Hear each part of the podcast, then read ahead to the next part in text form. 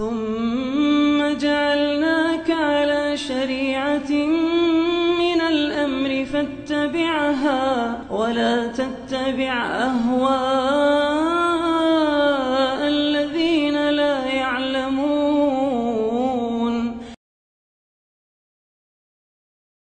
Kenapa dikatakan nusyra itu dari kata nasyara. Nasyara artinya dia dia dia bagi, dia lepaskan. Ya.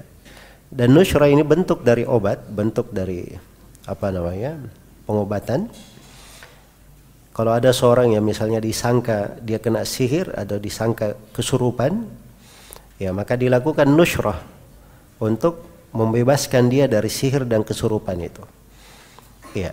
Ya nusyrah itu dikatakan nusyrah karena dia melepas, menyingkap, menghilangkan. Menghilangkan. Baik.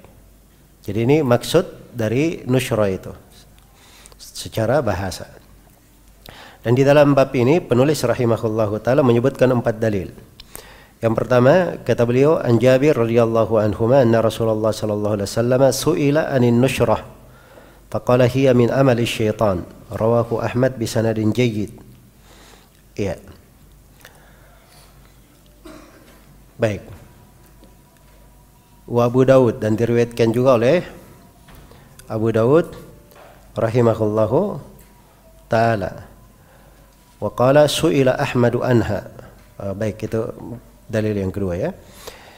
Dari Jabir radhiyallahu anhu beliau berkata Rasulullah sallallahu alaihi wasallam ditanya tentang nusyrah.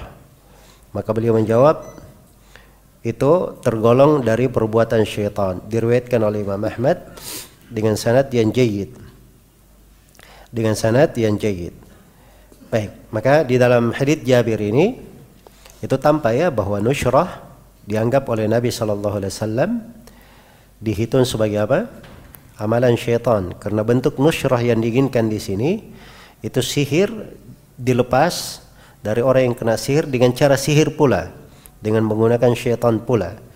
Makanya disebutkan bahwa itu dari amalan dari amalan syaitan. Iya.